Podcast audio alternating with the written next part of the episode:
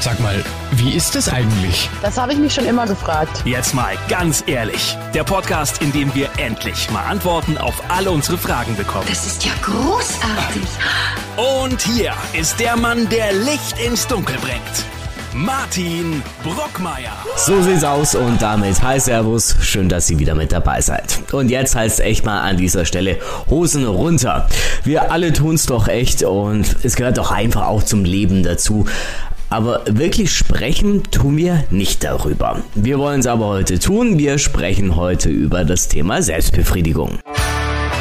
So, und jetzt gibt's echt keine Tabus mehr. Jetzt wollen wir echt wissen, wie machen's Männer und Frauen sich selbst am besten? Und vor allen Dingen, was können wir echt aber noch lernen? Und dazu habe ich mir echt eine Expertin vom Fach eingeladen. Julia Henchen, sie ist Sexualtherapeutin und nicht nur das, sie hat auch ein Buch über das Thema Selbstbefriedigung geschrieben. Hallo Julia. Hallo, ich freue mich. Julia, jetzt mal, wir fangen gleich knallhart an. Wie oft sollte man es denn sich machen? Sowohl Mann als auch Frau. Also das ist natürlich total individuell und es hat mit ein paar, also da kommen so ein paar Sachen zusammen, wie oft gut für eine Person ist. Aber was auf jeden Fall gilt ist, es gibt erstmal kein zu viel oder zu wenig sozusagen. Ja, also klar kann es das geben, aber da muss man nochmal genau hinschauen. Also erstmal so oft wie ihr wollt. Sehr schön. Wie wichtig ist denn auch Selbstbefriedigung in der Partnerschaft? Ja, ist auch super wichtig. Also es geht ja so ein bisschen um die Frage, wer ist für meine Sexualität, für meine sexuelle Befriedigung verantwortlich? Und das bin erstmal ich selber. Und genau, das heißt, auch in der Partnerschaft ist es wichtig, sich mit seinen eigenen Bedürfnissen auseinanderzusetzen. Das heißt im Umkehrschluss übrigens aber nicht, wenn ich jetzt innerhalb von einer Beziehung oder generell keinen Solo-Sex haben möchte, dass dann irgendwas nicht stimmt oder so oder dass man irgendwie, keine Ahnung was, dass irgendwas falsch ist oder so, ne? Genau, aber es schadet auf jeden Fall nicht, es ist sogar gesund und genau, ja. Sollte man das Partner dann auch sagen, hey, ich mach's mir, keine Ahnung, oder was mache ich, wenn mich der Partner erwischt, ist ja auch so eine Sache. Also am coolsten ist es natürlich generell, wenn man in Beziehungen offen über sowas kommuniziert, ja, über Sexualität, über Bedürfnisse und gerade so aus der Paartherapie machen die Paare, die ich so begleite, die sagen jetzt nicht explizit, also du heute oder ne, vorher habe ich da, aber es ist einfach klar, dass das jeder für sich so gestalten kann, wie man möchte. Und man muss ja auch dazu sagen, ganz ehrlich, jetzt so gerade in Corona-Zeiten, wenn dann beide von zu Hause aus arbeiten, ist es ja auch ein bisschen schwierig geworden, einfach so Me-Time für sich zu finden. Ne? Genau, also eine offene Kommunikation über das Thema ist auf jeden Fall super, wenn man das schafft, ja, weil das ist ja auch eine kleine Hürde, darüber zu sprechen. Ja. Genau, aber es ist auf jeden Fall toll, wenn man drüber spricht und einfach auch offen über das Thema Sexualität kommunizieren kann und über Bedürfnisse sprechen kann. Und dann darf das natürlich auch oder sollte auch ein Teil davon sein, darüber zu sprechen. Aber wie gesagt, nicht mit Strichliste bitte. Kommt ja vielleicht dann irgendwann mal noch. Wie sieht's denn aus? Gehen wir mal ins Detail, sage ich jetzt mal rein. Kurz mal die Benefits von Selbstbefriedigung. Warum sollten wir es uns öfter vielleicht machen als jetzt im Moment? Also Solo-Sex ist erstmal, in erster Linie ist es gesund, Solo-Sex, ja. Also es hat so verschiedene Faktoren, warum es gesund ist und aber hier auch nochmal kurz vorher, wenn man jetzt keinen Solo-Sex hat, lebt man deswegen nicht ungesünder oder sowas, ja. Aber es kann eben zur Gesundheit, vor allen Dingen zur mentalen Gesundheit beitragen und das könnte zum Beispiel Stressabbau sein, ja. Es kann zur Entspannung beitragen, es kann dementsprechend, genau, es kann zum Beispiel zum Einschlafen helfen, ja. Also das hat was mit den Hormonen zu tun, die ausgeschüttet werden, dann ist es tatsächlich sogar schmerzlindernd. Also gerade Frauen, die menstruieren, da kann es total hilfreich sein, wenn man Solo-Sex hat, einfach weil es entspannt auch wieder. Ja, es hat auch wieder was mit Entspannung zu tun. Genau, also das sind so mal die Benefits von Solo-Sex und was auch ein ganz toller Benefit ist einfach, dass man den eigenen Körper eben kennenlernt, dass man versteht, welche Berührungen finde ich gut, wie möchte ich berührt werden. Genau, das ist schon mal ganz toll. Und bei Männern kann es auch Prostatakrebs vorbeugen. Das heißt aber auch wieder im Umkehrschluss nicht, dass Menschen, die jetzt keinen Solo-Sex haben, dann ein höheres Risiko für Prostatakrebs haben. Aber es wurde auf jeden Fall ein Zusammenhang gefunden, dass das auch wiederum gut ist für die mentale und für die körperliche Gesundheit bei Männern. Genau. Bevor wir uns mal die Selbstbefriedigung bei Männern und Frauen anschauen, finde ich interessant, du sprichst von Solo-Sex und nicht von Selbstbefriedigung. Auch in deinem Buch. Warum sagst du Solo-Sex? Ganz bewusst. Genau, also ich nutze ganz bewusst den Begriff Solo-Sex. Einfach deswegen, weil ich das immer wieder in Therapien, Beratungen, aber auch wenn ich in der Schule schon unterwegs war zum Aufklärungsunterricht machen, immer wieder so das mitbekommen habe, nur der penetrative Sex ist richtiger Sex. Mhm. Und das stimmt einfach nicht. Und deswegen nutze ich eben den Begriff Solo-Sex, weil natürlich auch Solo-Sex, Selbstbefriedigung, Sex ist. Genauso wie wenn man sich gegenseitig befriedigt, das ist auch Sex. Ja? Also alles, was man selber auch als Sex empfindet, ist Sex. Und Penetration, also wenn der Penis in die Vagina eindringt, das ist eben nur eine Form, also eine Praktik, wie man Sex haben kann. Aber es gibt eben keine richtige oder falsche Praktik sozusagen. Und jeder muss eben finden, was einem gefällt. Genau. Also das heißt, für alle, die jetzt gerade keinen Partner haben, sie haben trotzdem Sex im Alter mit sich selbst. Mit sich selbst oder vielleicht mit anderen, genau. Gehen wir jetzt mal noch ins Detail. Wir sprechen, wenn wir an Selbstbefriedigung oder Solo-Sex denken, denken wir immer sofort an die männliche Selbstbefriedigung. Über die weibliche kaum und man spricht auch nicht so wirklich offen darüber. Warum ist das so? Ja, es hat natürlich ganz viel damit zu tun, wie wir sozialisiert worden sind, also wie auch in unserer Geschichte, also tatsächlich auch in der Geschichte, in der Schule, aber auch wie wir eben aufgeklärt worden sind, ja, also welche Filme sehen wir, welche Geschichten hören wir von anderen und da ist die weibliche Selbstbefriedigung immer noch total tabuisiert und schambehaftet, weil auch, und es hat auch damit was zu tun, dass ganz viele gar nicht wissen, wie geht Solo-Sex bei Frauen überhaupt, ja, also wie kann ich überhaupt als Frau mich selber befriedigen, ja, weil viele eben auch da wieder an die Penetration denken, genau, also da kommt so ein bisschen was zusammen. Und dann ist es natürlich immer noch sehr schambehaftet, ja. Also wir kriegen auch schon ganz als junge Menschen irgendwie mit, das Geschlechtsteil von Frauen ist vielleicht irgendwie eklig oder es riecht komisch oder, ja. Also auch darüber gibt's ganz viele Mythen. Das heißt, das sind viele Faktoren, die da zusammenspielen, warum das immer noch so schambehaftet ist. Aber, und das kann ich dir aus der Praxis bestätigen, dass tatsächlich, also bei mir in meiner Praxis, die Menschen, die zu mir kommen, sind gemischt, Frauen, Männer und wirklich alle tun es. Okay, ja, aber jetzt finde ich interessant, also jetzt sprechen wir aus meiner Erfahrung über mit Kumpels, also okay, da, das hört sich jetzt blöd an, aber Wichsen ist da jetzt nicht unbedingt so schambehaftet. Wie ist es da unter Frauen? Also ich würde sagen, das ist individuell, ja. Es gibt sicherlich auch Männerfreundschaften, wo das nicht so besprochen wird, muss man ja auch mal ganz klar sagen, ja. Ich spreche jetzt mal aus meiner Jugend, da waren so Filme wie American Pie oder sowas gerade angesagt. Und da gibt's zwar auch die weibliche Selbstbefriedigung, aber doch eher, um Männern zu gefallen, ja. Also, wann haben Frauen Solo-Sex? Naja, um einen Mann anzutören, zum Beispiel, ja. Und das ist natürlich auch schon, also, wo ist da der Benefit für die Frau, ne? Da hätte ich jetzt auch keinen Bock drauf dann, ja. Also, genau, es geht so ein bisschen auch um die Geschichten, die man erzählt. Und ich glaube, es ist sehr individuell. Es kommt natürlich immer auf die Freundesgruppe generell an, aber man kann das ja auch mal anfangen anzusprechen, ja. Ich glaube, vor allen Dingen auch mit Sex-Toys ist es so, hat es mehr Einzug erhalten, auch in Frauengespräche, Satisfyer, Womanizer und so weiter und so fort. Das, da gibt's schon so einen Anhaltspunkt, um zu sagen, oh, wir sprechen da jetzt mal drüber. Hast du den auch und so weiter? Genau, aber ich würde sagen, es tut sich was, aber es ist einfach eben noch viel schambehafteter, wie unter Männern. Das ist einfach so, ja. Genau. Es ist ja dann auch bei Frauen beim Thema Solo-Sex diese Me-Time, sage ich jetzt mal, die da auch bewusst... Messi haben die eingelesen. Ja, also... Ja, stell mal eine Frage. Ich habe auf jeden Fall was dazu zu sagen zum Entscheiden. Also du hast vorhin ja schon gesagt, früher das Solo-Sex für Frauen eher um Männer anzutören und heute ganz bewusst um diese Me-Time ist fast schon zu zelebrieren eigentlich fast schon. Ja, total. Und ich finde diese diese Entwicklung auch super cool und toll, dass da mehr auch drüber gesprochen wird. Sexual Wellness und so heißt es dann ja auch so schön. Und ich finde das auch total wichtig und auch toll. Und das sollten übrigens auch Männer tun, ja, weil auch Männer haben häufig ziemlich schnell Solo-Sex. Und jetzt kommt's, Frauen auch, ja. Also diese Me-Time, diese Me-Time sollte auch für Männer gelten, ja.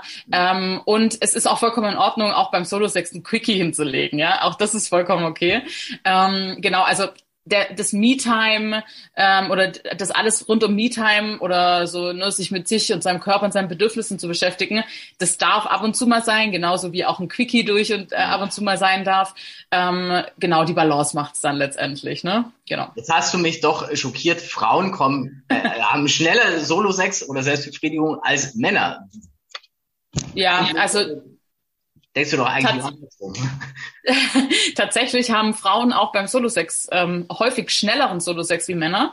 Das hat unterschiedliche Gründe. Einmal, dass Frauen genau wissen, was sie da dann möchten und ziemlich schnell Druck abbauen. Machen Männer auch, aber bei Männern kommen oft nochmal Pornos mit ins Spiel, wo man sich dann irgendwie erstmal so durchskippt für ein paar Minuten. Ne?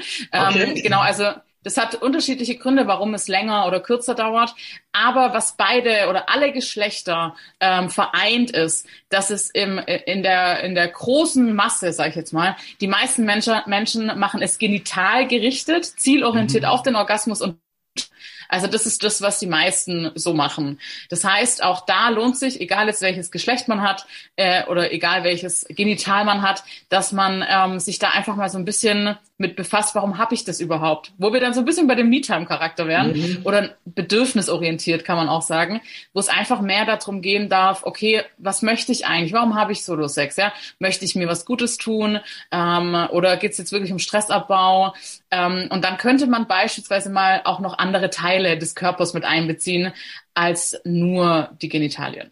Okay, also sprich, das heißt dann auf den Mann übertragen, nicht nur den Penis auszukosten, sage ich jetzt mal, oder sich mit ihm zu beschäftigen, sondern auch andere Körperteile. Genau, also man könnte überlegen, was für Berührungen finde ich insgesamt gut. Man könnte auch mal überlegen, ob ich den Druck auf den Penis mal variiere, ja. Zum Beispiel, dass ich weniger Druck aufbaue, dass ich vielleicht ein Tuch noch benutze, um mich zu berühren. Also einfach andere Berührungen mal einbaue, ja. Also sowas könnte man beispielsweise machen, dass man auch sich mit Creme, also Bodylotion oder so berührt und sich einfach generell was Gutes tut, ja. Also und die Haut ist ja unser größtes Organ, also das auch mit einzubauen. Frauen könnten auch noch an den Brüsten sich berühren. Manche mögen das auch nicht, ja, aber genau, da kann man einfach so ein bisschen mal ausprobieren, was für Berührungen sind denn noch schön sozusagen. Und dann letztendlich, wenn das vielleicht nicht so einem liegt, dass man einfach sagt, okay, ich gebe mir mal ein bisschen mehr Zeit, ja. Also nicht so schnell, nicht so viel Druck. Das könnte sich dann auch wieder, gerade bei Männern, auch auf den partnerschaftlichen Sex auswirken, bei Frauen auch, wenn es um den Orgasmus geht. Das ist ja natürlich dann auch ein großes, spannendes Thema, der weibliche Orgasmus. Jetzt, du hast schon angesprochen, Tuch, Creme für Männer. Es ist ja meistens so, das Einzige, was Männer bei einer Selbstbefriedigung verwenden, die Hand. Sonst ja kaum irgendwas. Welche Rolle spielen da solche Sexspielzeuge, nennen Sie jetzt mal? Also es kommt jetzt total drauf an, mit was für einer Idee ich das mache, ja. Also die Hand ist auch für Frauen ein tolles Tool, sage ich jetzt mal, ja, um sich selber zu befriedigen, um Solo-Sex zu haben, einfach auch, weil es schön ist, sich selber auch zu berühren, ja, also da keine Hemmungen zu haben. Und da haben Männer weniger Probleme wie Frauen, weil, ne, wir hatten es ja vorher schon so ein bisschen, Frauen haben zu ihrem Geschlechtsteil oft nicht so eine gute Verbindung wie Männer zum Penis, ja. Das ist einfach so aus den genannten Gründen, ne, die Erzählungen über die Vulva und die Vagina. Und genau, also deswegen kann ein Sextoy unterstützend sein, aber es ist immer toll, wenn man auch sich traut, mit der Hand hinzufassen sozusagen. Und Sextoys können auch für Männer eine tolle Bereicherung sein. Da gibt's ja auch noch so ein paar Tabus, sag ich jetzt mal. Ja, ich stelle mir gerade vor, Sextoys und Männer, Solo-Sex, ein bisschen strange auf den ersten Blick, was man da sieht. Ja, also es gibt auf jeden Fall tolle Sextoys, die auch Männer einsetzen können. Zum Beispiel gibt's Penisringe, ja, die kann man beim partnerschaftlichen Sex einsetzen, die kann man aber auch beim Solo-Sex einsetzen. Dann gibt es natürlich auch, also wie nennt man das denn? Also Vibratoren für Männer, wo man den Penis einführt, ja, wo vibriert oder wo eine Vagina simuliert sozusagen oder irgendwas anderes. Es muss ja nicht eine Vagina sein, oder ein Po oder wie auch immer, Anus. Aber letztendlich ist das zum Beispiel auch ein ganz tolles Tool, wenn Männer Erektionsprobleme haben oder einen frühzeitigen Samenerguss, ja, weil ich hatte gerade ja schon beschrieben, viele Männer und machen auch Frauen so, aber die meisten Menschen haben sehr oder üben sehr großen Druck auf den Penis aus, wenn sie sich selber befriedigen.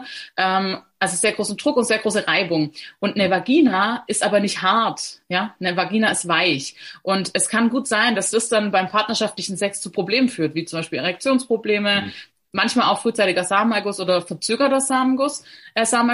Und da könnte sowas zum Beispiel helfen, so ein Toy. Ja? Also es gibt einfach auch Toys, die setze ich auch in der Sexualtherapie ein für Männer, die dann zu Hause selber üben, um da einfach eine neue Perspektive, ein neues Gefühl zu bekommen. Und da können Sex-Toys auch einfach so toll sein. Mal was Neues ausprobieren. Für jetzt ganz Interesse halber, wie viel kostet das sowas im Sexshop?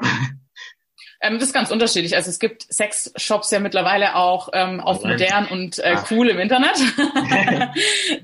Genau, es ist ganz unterschiedlich. Also zwischen 20 Euro, eine günstige Variante, da kann man aber auch mehr hinlegen, bis zu, keine Ahnung, 120 Euro gibt's bestimmt auch Modelle, aber so, ich würde sagen, die große Mitte ist so, liegt bei 50 Euro oder so, ne?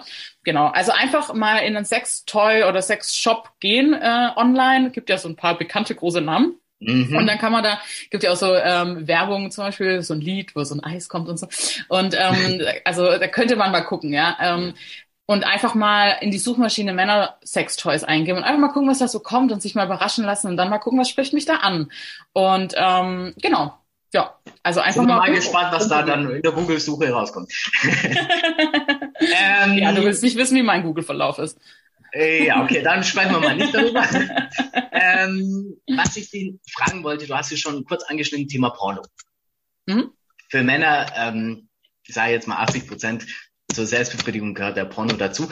Wie ist denn da wirklich der Unterschied zwischen Männern und Frauen? Also Frauen schauen sich weniger Pornos an auf jeden Fall, aber es ist doch eigentlich, dass es mehr werden, oder? Also da würde ich auch sagen, es ist sehr, sehr, sehr individuell. Also aus meiner Praxis weiß ich, dass die meisten Frauen sich auch Pornos anschauen und dass es da gar nicht so eine große Unterschied gibt zwischen Männern und Frauen.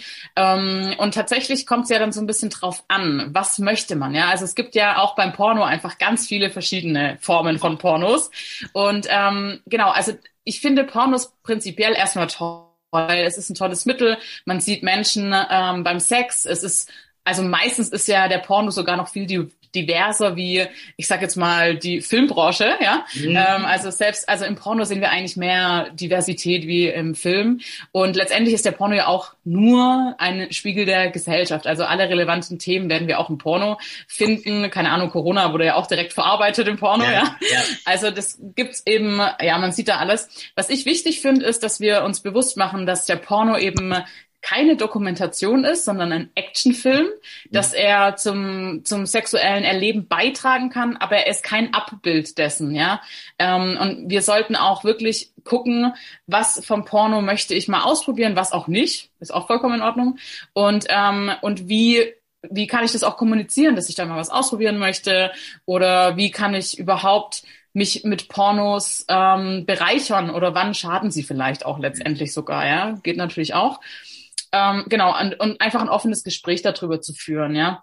Wie wird die Sexualität von Frauen in Pornos dargestellt, ne? Es ist sehr einseitig. Und was ich halt aus der Erfahrung oder aus meiner Praxiserfahrung jetzt habe, ist einfach es liegt nicht daran, dass Frauen sagen, oh ja, Pornos, das ist mir irgendwie zu krass oder so, sondern die sagen halt häufig, es ist mir halt zu langweilig, ja. Also, keine Ahnung, da gibt's dann dieses sogenannte Vorspiel, dann wird irgendwie die Vulva da penetriert und dann kommt der Mann zum Abschluss, und meistens sieht man ja gar nicht, wie eine Frau zum Orgasmus kommt, ja, weil durch Penetration kommen die wenigsten Frauen zum Orgasmus. Und dann sagen halt die meisten Frauen, hey, das ist mir halt zu langweilig, und das kann ich auch total nachvollziehen, ja. Also Sex soll ja Spaß machen und nicht irgendwie langweilig sein. Genau, also das ist so mein Blick für Pornos vielleicht. Aber insgesamt kann Porno was total Tolles sein, und einfach vielleicht mal auch alternativ in Anführungszeichen zu gucken. Einfach mal zu schauen, es gibt mittlerweile wirklich tolle Frauen, die Pornos produzieren. Es gibt einfach auch da anderes mittlerweile, was man mal gucken kann, ob da was dabei ist. Aber Pornos sind erstmal was Gutes. Ja, das ist auch mal schön zu hören. Dann spielt natürlich, wenn Pornos nicht so eine Rolle spielen, sage ich jetzt mal, die Fantasie trotzdem. Wie stark ist vielleicht das falsche Wort, aber wie wichtig ist da Fantasie zu entwickeln? Also Fantasie ist tatsächlich das A und O. Auch zum Beispiel, wenn wir sexuelle Unlust mal haben, was übrigens total normal ist, dass auch Männer mal keinen Bock haben und Frauen auch nicht. Und hier nochmal der Reminder, wenn es in der Beziehung gerade nicht so rund läuft, jeder von euch trägt dazu bei, dass es nicht rund läuft. Ne? Also es ist nicht nur eine Person dafür verantwortlich, wenn es gerade nicht so sexuell ist. Genau, aber... Ja, also was trägt die sexuelle Fantasie dazu bei? Es ist echt wirklich wichtig, sexuelle Fantasie immer als so ein Tool zu haben, sage ich jetzt mal, weil es das total bereichern kann. Und sexuelle Fantasien haben wirklich fast alle Menschen. Also ich bin jetzt in meiner Therapie-Erfahrung noch niemandem begegnet, der gar keine Fantasien hat. Manchmal muss man aber herausfinden, was sind das für welche. Und manche Menschen sagen vielleicht, ich habe keine, aber wenn man da mal genauer hinschaut, dann hat man dann doch schon welche irgendwo, ja. Also es können zum Beispiel Erinnerungen sein aus alten sexuellen Erfahrungen, die man mal gemacht hat. Oder also das ist ein großer Bereich, wo man auch anknüpfen kann, wenn man sagt, ich habe gar keine, mal zu überlegen, okay, was hatte ich denn früher für sexuelle Erfahrungen, die mir irgendwie auch voll Spaß gemacht haben, die mich erregt haben und die mich jetzt auch noch erregen, wenn ich drüber nachdenke. Also das sind so Anknüpfungspunkte. Und neben Porno gibt's ja auch noch ganz andere tolle Sachen, auf die man zurückgreifen kann. Zum Beispiel erotische Fantasien in Form von Lektüre, also Geschichten. Ja, das ist auch für Männer... gibt es da ganz viele tolle Sachen, wo man mal schauen kann, also Bücher oder Kurzgeschichten. Und es gibt zum Beispiel, ich weiß nicht, ob ich das machen darf, Werbung, Fantasy. Es gibt so Hörgeschichten auch, gibt es auf vielen Plattformen. Get Cheeks zum Beispiel ist auch eine tolle Plattform, wo es tolle Pornos gibt. Und da gibt es auch Audioporn. Also es gibt da wirklich auch mittlerweile tolle Sachen, wo man mal auch neue Fantasien sich mal aneignen darf einfach auch. Ne? Und sexuelle Fantasien können dann eben auch total...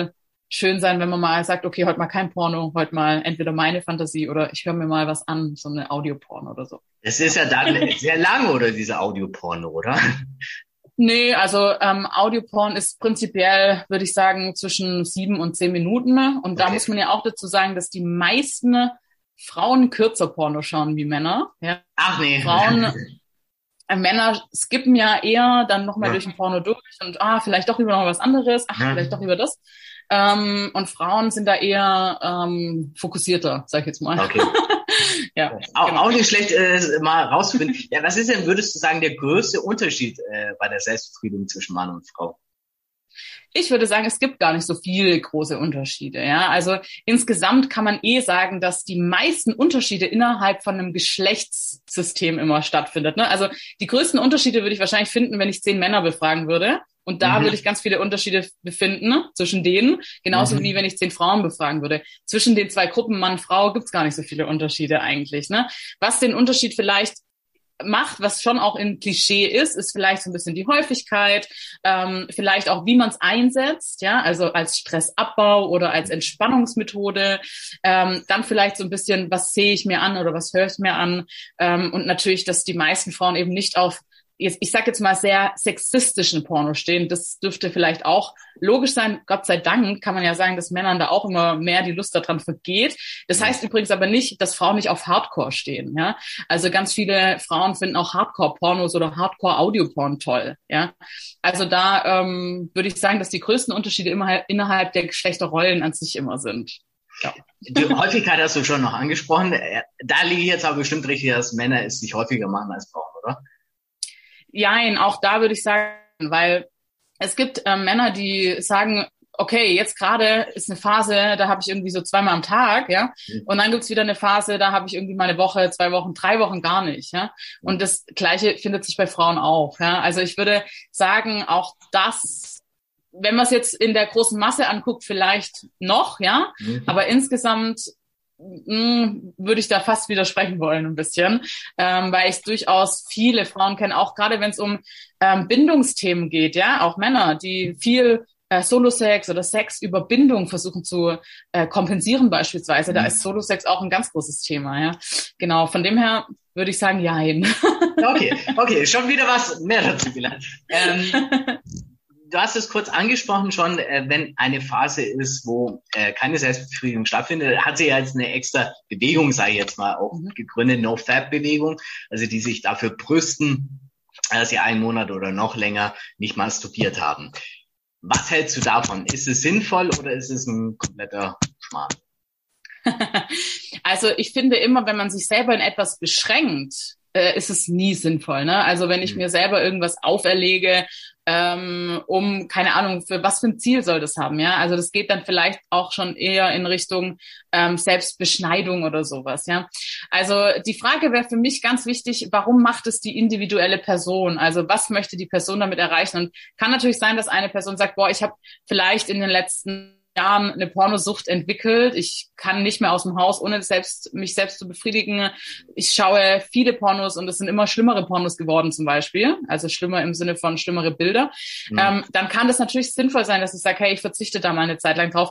Aber da würde ich immer empfehlen, das mit einer Therapeutin, mit einem Therapeuten vielleicht gesprächsbegleitend zu machen.